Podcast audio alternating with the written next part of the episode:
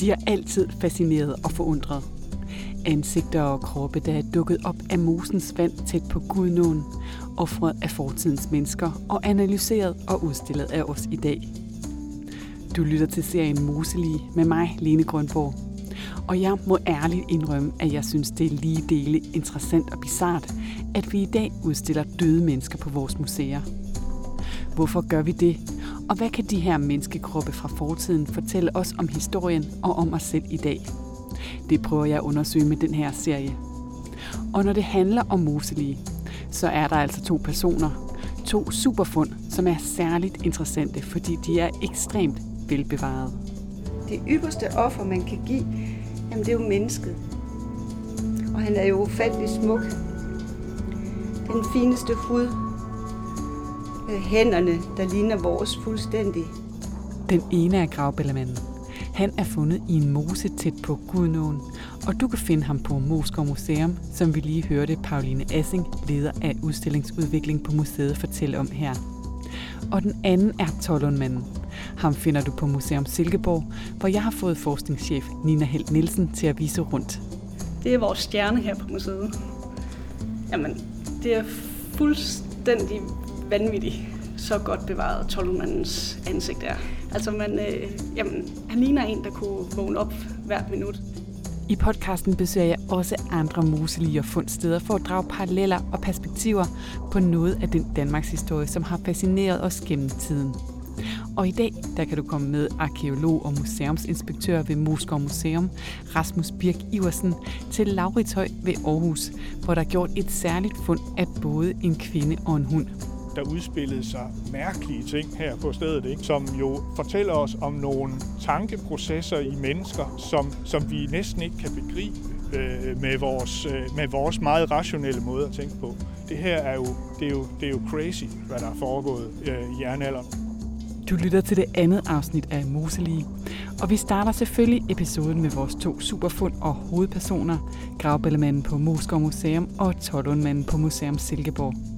Her er det først Pauline Essing, leder af udstillingsudvikling på Moskva Museum, der tager os med tilbage til den gang, hvor gravballemanden endte i det kolde vand.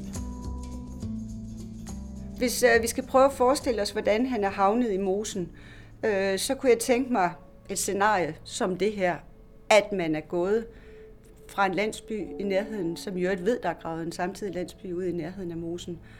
Og så er det vinter. Det er det er en brun årstid, det er en mørk årstid, der er koldt, og han går med en kappe over sig, formodentlig er nøgen i øvrigt, og så med to-tre mænd, der har ledsaget ham, og sikkert et følge bagefter fra landsbyen og omegnen, som skulle overvære det, der nu skulle til at ske. Så er de kommet ned til mosen, og så ved vi, at han er tvunget i knæ. Og så har der, eller det tror vi, så har der stået en bag ved ham med en kniv, det vi kalder ja, en rigtig jernalderkniv, sådan en man også har givet de døde med i gravene. Den har været skarp, og så har en holdt hans hår tilbage, sikkert trukket ham i håret, og skåret hans hals fra, han har stået med højre hånd, kniven i højre hånd og skåret hans hals fra venstre øre til højre øre. Og så dybt, at man har ramt nakkevirvlerne, og blodet, altså hovedpulsårene er selvfølgelig skåret over, og blodet er pumpet fra vores liv ned i vandet til åndernes liv. Så det er livet, der bliver givet fra vores verden og ned til vandet, hvor ånderne får og guderne får det, vi offrer. Og så er man gået ud på sikkert på nogle stammer, der har ligget ud i den, den kolde, måske bundfrosne eller frosne mose, ud til et sted, hvor man tidligere har gravet tørv. De samme mennesker har gravet tørv til, jernalo, til jernudvinding eller til opvarmning af husene. Og så har man lige så stille sænket ham ned i det iskolde vand. Måske har man lagt noget hen over ham for at holde ham nede i vandet, for det var vigtigt, at han skulle gives som et offer til guderne gennem vandet. Og den stilling, som han ligger i her, er det den stilling, vi tænker, at han også blev offret i? Det ved vi faktisk ikke. Vi ved ikke, hvordan han blev lagt ned, fordi han er lagt i en tørvegrav, og det er jo simpelthen et sted, hvor man har gravet tørv, godt og vel badekarformet, og så når man tager tørv, så kom, trænger vand ind. Så han har jo haft et eller andet bassin ligesom at ligge i. Så øh, det ved vi ikke. Og det, kan, det kunne de heller ikke fortælle noget om på fundtidspunktet, og heller ikke de efterfølgende analyser af, af tørveprofilerne dernede. Men det, de kunne se, det var, at han var lagt i den der badekarformede nedsænkning. Og det er faktisk meget interessant, fordi det viser sig jo, at det har de fleste moselige været, og mange andre jernalderoffre på det her tidspunkt. Nu har vi bevæget os herhen til Tollermanden på Silkeborg Museum, og jeg står her i selskab med dig, Nina Held Nielsen. En af de ting, jeg ikke kan lade være med at spekulere over, øh, det er det her med, hvordan i alverden er han havnet i mosen. Hvad kan du egentlig sige med sikkerhed om, hvordan han er endt i mosen? Altså det vi kan se, der er sket med ham, sådan, øh, som vi ved med sikkerhed, det er jo, at han er blevet hængt. Man kan stadig se hans øh, hængningsreb omkring øh, halsen, og vi ved, at øh, han er blevet kvalt. Altså, man har jo efter, da han blev udgravet, der blev foretaget en retsmedicinsk undersøgelse og røntgen osv. Og, og der kunne man se, at halsvivlerne, de var stadig intakte. Så det er ikke fordi, han er blevet øh, hængt, ligesom man ser i moderne film, hvordan, man, hvordan øh, de her øh, forbrydere falder et, en meter ned, og, og så brækker de halsen. Det var ikke det, der skete med tolvmanden. Han er simpelthen blevet kvalt, da han blev hejst op i træet, som han formentlig er blevet, blevet hængt i. Det vi også kan se, det er jo, at han er fuldstændig fantastisk bevaret. Og det betyder, at han meget hurtigt må være blevet lagt ned i mosen. Det man ved, øh, det er, at Tolvmanden formentlig er blevet nedlagt i en gammel tørvegrav. Faktisk et par dage inden, at Tolvmanden blev fundet, der blev der også fundet en, en gammel tørvespade ude i mosen. Så en dag derude i mosen, en gang mellem 405 og 380 f.Kr., der blev Tolvmanden ført ned til mosen, han er blevet hængt, og efter det, der er man så nedlagt ham øh, i sådan en tørvegrav. Så man har formentlig øh, simpelthen tømt den her tørvegrav for vand, og så er han blevet nedlagt lige så forsigtigt. Og det kan vi se på, at han, øh, han er blevet nedlagt på en bestemt måde. Han er ikke bare blevet kylet ned i den her tørvegrav. Øh, man har lukket hans øjne og mund. Han ligger jo her lige så øh, fredfyldt. Arme og ben er blevet lagt hen foran ham, altså som om han lå i en sovestilling på siden. Så altså man kan sige, at der er nærmest en, en vis form for omsorg, der er blevet udvist ham. Og så kort tid efter der, der er, eller ja, faktisk med det samme, så er vandet selvfølgelig begyndt at, at strømme ind, øh, og han er, øh, er blevet, øh, blevet dækket af det her sure øh, mosevand. Formentlig er han også blevet, det kan være, at man har lagt noget tørv hen over ham, eller noget andet, der ligesom kunne holde ham nede. Og det ved vi, fordi ellers, altså hvis, hvis han ikke blev dækket ordentligt, jamen så, øh, så vil øh, der simpelthen begynde at ske en forrådnelsesproces, så de her gasser, der, sker, øh, der, der dannes inde i kroppen, vil få ham til at flyde op. Så han er på en eller anden måde blevet holdt nede i mosen. Og der har han jo så kunne ligge i 2400 år, og er simpelthen blevet bevaret indtil i dag. Og det er måske også nærliggende at spørge, hvorfor lige ham? Der er jo tusindvis af folk, der i jernalderen er havnet ude i moserne. Men det er ikke sådan, at man kan sige, at det er øh, særlige mænd, eller kvinder, eller børn. Eller, altså det er simpelthen en bred skare af mennesker, der er havnet herude. Så det er ikke, fordi man på den måde kan udpege, at, at der har været noget særligt ved de folk, der er havnet i mosen. Der er helt tyst og stille her på Moskov Museum i dag, bortset fra den her fine stemningsmusik i baggrunden. Museet er lukket i dag for publikum, så vi sidder faktisk her og har lidt alene tid med gravballemanden og Pauline, hvordan er ritualerne mon blevet udført på den her tid? Jamen altså, vi har jo rigtig mange ofre i moserne, og der er der ikke tvivl om, at det her det har været en kollektiv handling.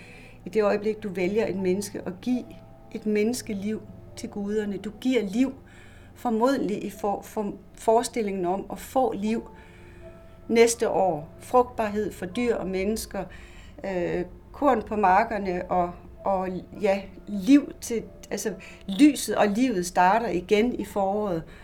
Øhm, og det er da klart, der har sikkert været mange mennesker, der har stået omkring og ønsket alt det bedste for det liv, man nu gav. Men når jeg siger, det er vinter, så er det fordi, hvis det var sommer, så vil han ikke være så godt bevaret. Han må være lagt ned i iskoldt vand. Ellers vil i det mindste hans, hans indvold være begyndt at gå i frøden. Så det sker jo lynhurtigt.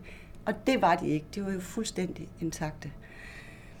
Men, men Glob tolkede ham jo. Professor Glob, der lynhurtigt med det samme, og det var en rigtig god idé, sagde, at han er et offer til kærlighedsgudinden Nertus, som Tacitus, historieskriverne også skriver om. At en gang om året, så blev gudstøtten Nertus, kærlighedsgudinden, trukket rundt i en lund, og så bagefter, så blev alle de, de mænd, som havde trukket vognen, de blev vasket, hun blev øh, vasket, og vognen blev vasket, og de unge mænd, de blev så herefter offret nøgne til hendes ære. Men den parallel vil jeg da ikke direkte tage, for det kan jeg ikke. Men den er da poetisk, smuk, besnærende. Hvilken tradition skriver sådan en offring sig ind i? Det er jo faktisk en tradition, vi har haft siden vi blev bønder for, ja, i hvert fald 5.000 år siden, at man er gået til mosen og lagt dengang store økser og andet ned i bronzealderen, de store lurer og, og mange af de spektakulære og rigtig flotte bronzegenstande, kvindesmykker især. Og så i jernalderen, så ser vi den der ændring, samtidig med, at, at vi, bliver, vi omlægger, ligesom vi udnytter landskabet på en anden måde. Øh, der ser vi, at det også er arbejdsredskaber, der bliver offret. Mange mere sådan dagligdags genstande, man offrer, og samtidig nu også mennesker, men stadigvæk smykker dog i, i mindre grad. Og øh, hvis nu man troede, som man tidligere tolkede Moseline, som det var forbrydere, det var nogen, man skulle skille sig af med, eller i værste fald næsten, det var nogen, der var forhekset, som man var bange for dem, så smed man dem ud i mosen. Det kan bare ikke passe, fordi mennesker, man vil af med, for enhver pris, dem kan man jo lægge alle andre steder og slå ihjel andre steder og lægge i landskabet. Det er som om, at mosen, søerne, det har været det der hellige sted gennem så mange tusind år. Og øhm, vi forestiller os, at og jeg, jeg har selv oplevet at stå ved en udgravning med sådan nogle, sådan nogle øh, hvad hedder det, tørvegraver, der var tømt, som man nu gør, når man graver arkeologisk, og tilbage stod, stod lå øh, hestekranier og lerkar med, med støvbolde. Det var øh, noget, der blev gravet ud op ved Hadsund, og så besøge sådan et sted og læne sig ind over vandet og se de offrede ting være dernede. Og så også se himlen, der bliver spejlet. Solen, en selv. Altså det er jo i den grad så meget en spejling af vores verden, vandspejlet og ned i åndernes verden. Om natten, der er det stjernerne, der har glimtet ned på vandoverfladen. Jamen det er jo magi. Altså man forstår ligesom meget mere så. Jeres teori om Tollundmanden, det er, at han er blevet menneskeoffret. Hvorfor er det jeres teori, Nina? Altså på det her tidspunkt i jernalderen, der er det meget almindeligt med, at man i vådområder, i mos og så videre, nedlægger forskellige genstande. Det kan være flætninger, kvæg, fine gen, bronzegenstande, kedler, vogne, lærkrukker med mad, som simpelthen bliver sat ud i de her moseområder. Så vi ved, at på det her tidspunkt i jernalderen, der er vådområderne et meget, meget vigtigt sted, hvor man formentlig har mener, man har forbindelse til øh, den anden verden, hvad den anden verden så enden har bestået af. Om det er guder eller øh, forfædre eller hvad det er, det ved vi selvfølgelig ikke. Men vi kan se, at vådområderne de har en helt særlig betydning her i den her del af jernalderen.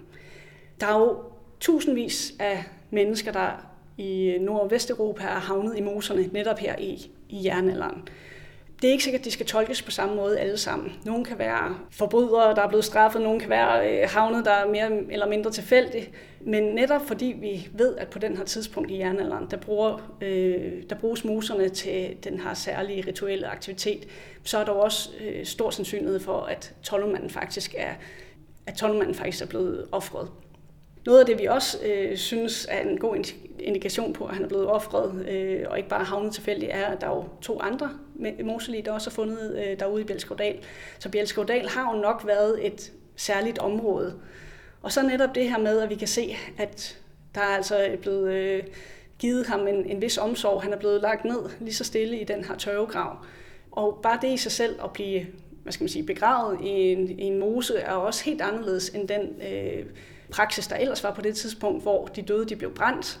Så der er ingen tvivl om, at tolvmanden er noget særligt, eller var noget særligt på det tidspunkt. Og øh, vi tror derfor, at, øh, at absolut at den bedste forklaring for, på lige præcis tolvmanden er, at øh, han blev offret. Altså vi ved selvfølgelig ikke præcis, hvordan det her ritual er foregået. Men hvis man tager ud til Bjælskovdal og er derude og står derude, så kan man se, at siderne på dalen øh, de, øh, de skråner over ned mod, mod selve mosen. Og det vil sige, der er jo faktisk været et, et fint vy ud over mosen og de begivenheder, der eventuelt er foregået der. Og der kan man jo sagtens forestille sig, at der har, har stået folk øh, og, og kigget ud over, øh, mens det her øh, ritual foregik. Og i et af de næste afsnit, der kan du komme med Nina Helt Nielsen og jeg ud til de her stejle skråninger i den magiske Belskov del men nu og her, der skal vi altså undersøge de her offringer lidt nærmere. Det er nemlig blevet tid til den perspektiverende del af podcasten, hvor vi ser nærmere på andre fund end gravbællemanden og tollundmanden. Og jeg har været så heldig, at arkeolog og museumsinspektør ved Moskov Museum, Rasmus Birk Iversen, han har sagt ja til at vise mig rundt ved området ved Laurishøj uden for Aarhus. Jamen, vi står øh, faktisk øh, lige her ved siden af, næsten lige ved siden af Skødstrup Kirke øh, nord for Aarhus, øh, hvor øh, Moskov Museum i 2015 udgravede en meget stor øh, jernalderboplads øh, og øh, en tilhørende øh, offermose, hvor i vi blandt andet fandt et, et øh, moselig. Det er i det hele taget et, et område fyldt med... Øh, øh, og en, der er også en anden mose her, som, som allerede i 1800-tallet øh, øh, gav fund af, af, af jernvåben fra en lidt senere del af jernalderen. Så, så det, var en, det var et område, som øh, vi havde, havde ret store forventninger til, og som det jo så også viste sig øh, i ret stor i høj grad blev, blev indfriet med blandt andet de her øh, offerfund i mosen, og det her en gravplads, der lå her, en lille gravplads, der lå heroppe øh, i, i bag ved os, og så ellers en meget, meget omfattende bebyggelse, også med, med en øh, dele af en stenbrolagt vej. Og nu står du her og peger til den ene side. Det er lidt svært at forestille sig, at der har været en kæmpe udgravning her. Hvordan ser området ud i dag?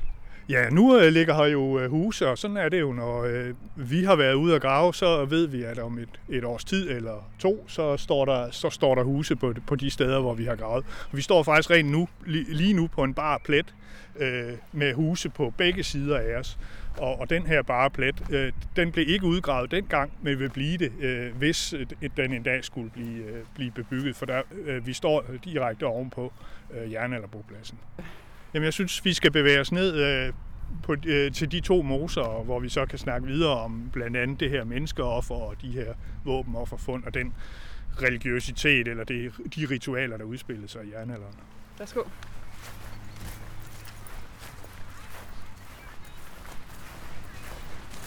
Men herovre øh, til venstre for os, der har vi øh, den øh, mose fra, øh, som hedder Hedelisker, og som som der blev fundet jernvåben i. Der blev fundet øh, øh op til 10 hundeskeletter, og der blev fundet, øh, der blev fundet et, et, et menneskelig i den også, øh, allerede i 1800-tallet. Og hernede øh, foran os, der har vi så øh, resterne, eller et regnvandsbassin, som i virkeligheden var udgangs, øh, som, som i virkeligheden øh, blev anlagt der, hvor en anden mose lå, øh, hvor vi altså, øh, ud, som vi altså udgravede i 2015. Og øh, der fandt vi jo øh, det, endnu et moselig, en, en 20-22-årig kvinde, som, som formentlig er blevet offret i, øh, i mosen. Og hvad kan man sige mere om den kvinde? Ja, altså vi kan i hvert fald se, altså det, øh, det er jo, øh, vi, nu kender vi, vi kender moselig øh, som, som øh, mennesker med, med hud og, og hår, som vi kender det fra gravballemanden eller fra Tollundmanden og andre steder fra. Øh, det her var et skelet, og, og det skyldes sådan set ikke, at, øh, Altså, det skyldes sådan set bare bevaringsforholdene i mosen, og dem kender vi faktisk øh, ret mange af øh, rundt omkring.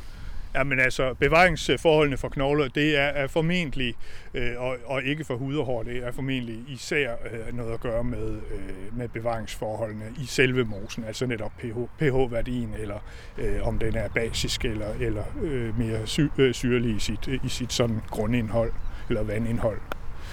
Øhm, og her i det her tilfælde, så er det altså, øh, så er det altså bevaringsforholdene ikke for hud, men for, øh, for knogler især. Ikke?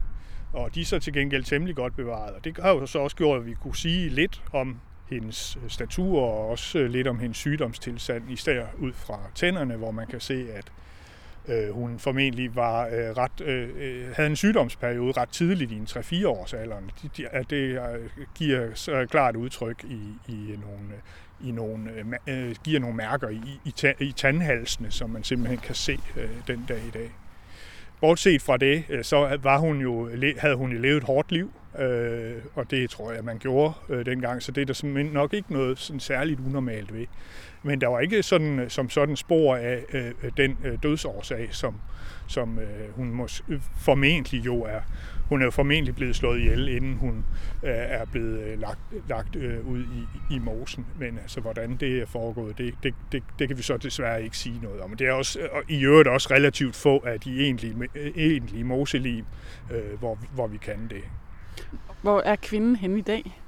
Jamen altså, hun ligger vel på magasin på Moskov Museum, vil jeg, vil jeg, vil jeg skyde på. Øh, jeg mener ikke, vi har hende udstillet i hvert fald. Nej. Og den her podcast, den handler jo om vores to superfund, vores to hovedpersoner, Graveballemanden og Tollundmanden. Og jeg noterer mig, at de på, på en eller anden måde har fået et navn. Øh, men hende her kalder vi bare kvinden. Hvordan kan det være? Nej, altså hun har faktisk, eller hun gik i hvert fald under en betegnelse, da, øh, øh, da, da, da vi fandt hende. Der var mange, der kaldte hende Laura, fordi stedet her øh, øh hedder Laurits Høj. Øh, men, øh, men altså, jeg, jeg ved ikke, om det er en officiel betegnelse. Det, det, det tror jeg ikke, øh, og det tror jeg heller ikke, det, det går hen og bliver. I det her podcast-afsnit, der taler vi meget om det her med, øh, hvordan de her forskellige mennesker, de er ind i mosen. Og det kan selvfølgelig være svært sådan at konkludere en til en, hvad der er sket med en kvinde som hende her. Men hvis du alligevel sådan skulle gisne om, hvordan kan det være, at hun er havnet i mosen, tror du? Ja, altså... Øh de her, øh, de her offerfund af mennesker er jo et fænomen, som vi, vi kender øh, ret indgående her, i, især i Danmark, men faktisk i store dele af Nordeuropa, i Holland og i Tyskland og faktisk også i England og Irland er der eksempler på en del øh, moselige, men vi har ret mange af dem herhjemme. Øh, bare her i Skødstrup-området har vi øh, tre moser, hvor vi altså vi står ved to af dem, øh, med, med menneske, fund af menneskelige, og vi har hele ni her i området nord for øh, Aarhus øh, til sammen. Så det, er, øh, det var et ret udbredt fænomen i århundrederne før, før Kristus.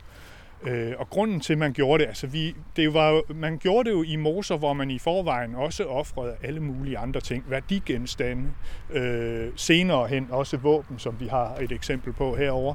Øh, men øh, øh lærkar, det kunne være dyre, dyre øh, øh, altså øh, måltidsrester eller dyr, øh, hele dyr og, og så videre og så videre. Så, så en, en ret bred vifte af, og det kunne også være smykker og sådan noget. Så det er en ret bred vifte af, af, af, af, af sådan værdier, som man gav formentlig til, til en eller anden form for enten guderne, eller en åndeverden, eller, en, øh, eller måske bare forfædrene sådan helt generelt. Altså, og som man så dyrkede med, øh, med mosen eller søen, det blanke vand, som et, en form for portal ind i, øh, som kontakt, øh, sådan portal ind til deres øh, øh, verden. Hvad de egentlig troede på, det, det ved vi egentlig ikke så meget om. Men altså, i hvert fald så ved vi, at den der religiøsitet, den har udspillet sig meget tydeligt i moserne her i jernalderen. Og, og, og, øh, men, men, men vi ser den sådan set også i sådan lidt mindre grad på, på, på selve bopladserne.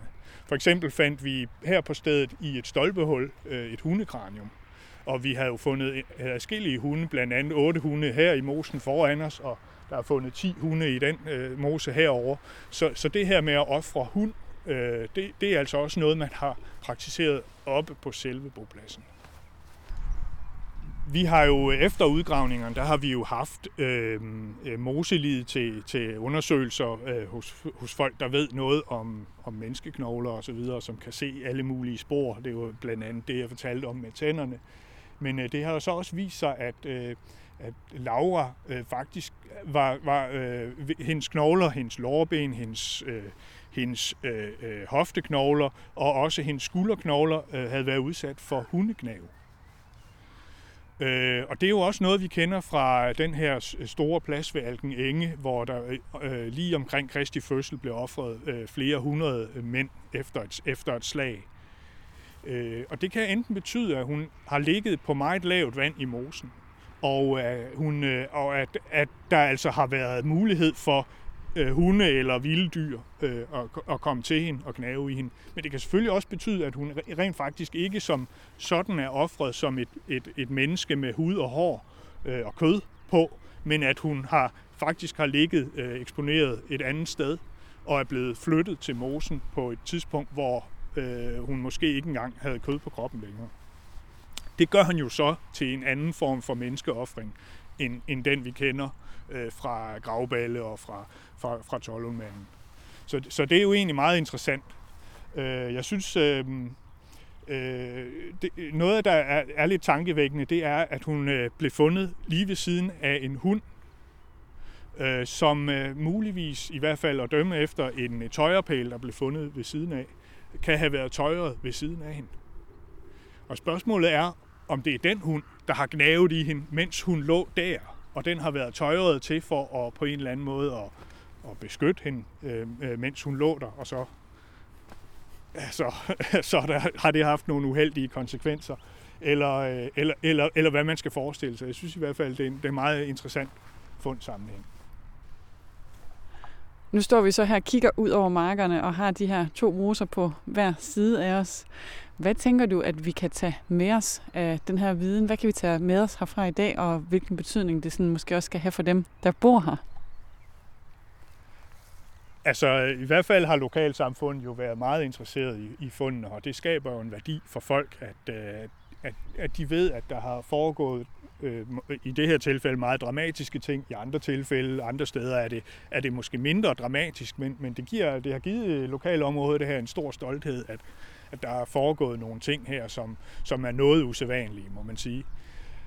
Øh, for os så fortæller det os jo også om en, en, en samfund, et samfund, som i virkeligheden jo ikke er så længe siden. Det er kun øh, lidt over 2.000 år siden, at der udspillede sig mærkelige ting her på stedet, ikke?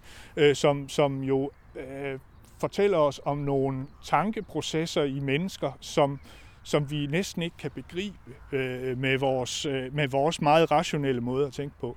Det her er jo det er jo, det er jo crazy, hvad der er foregået øh, i jernalderen. Jeg tror i virkeligheden, at vores måde, når vi analyserer jernalderen og øh, fortiden, så er vi alt for hæmmet af vores egen måde at, at, at se verden på.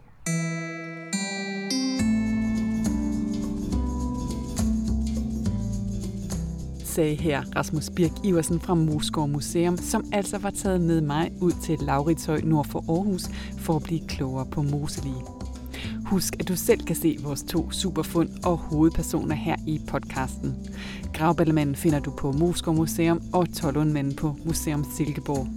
De er to af de bedst bevarede moselige i Danmark, og derfor også dem, der kan fortælle os flest historier.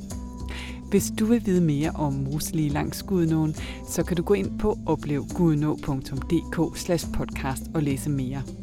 Og du er selvfølgelig meget velkommen til at give podcasten stjerner med på vejen, hvis du vil have andre til at finde den. Nu har vi hørt om, hvordan moseligene de endte i det kolde vand, og i næste afsnit, der skal det handle om de mennesker, der fandt dem igen på samme sted mange år efter. thank you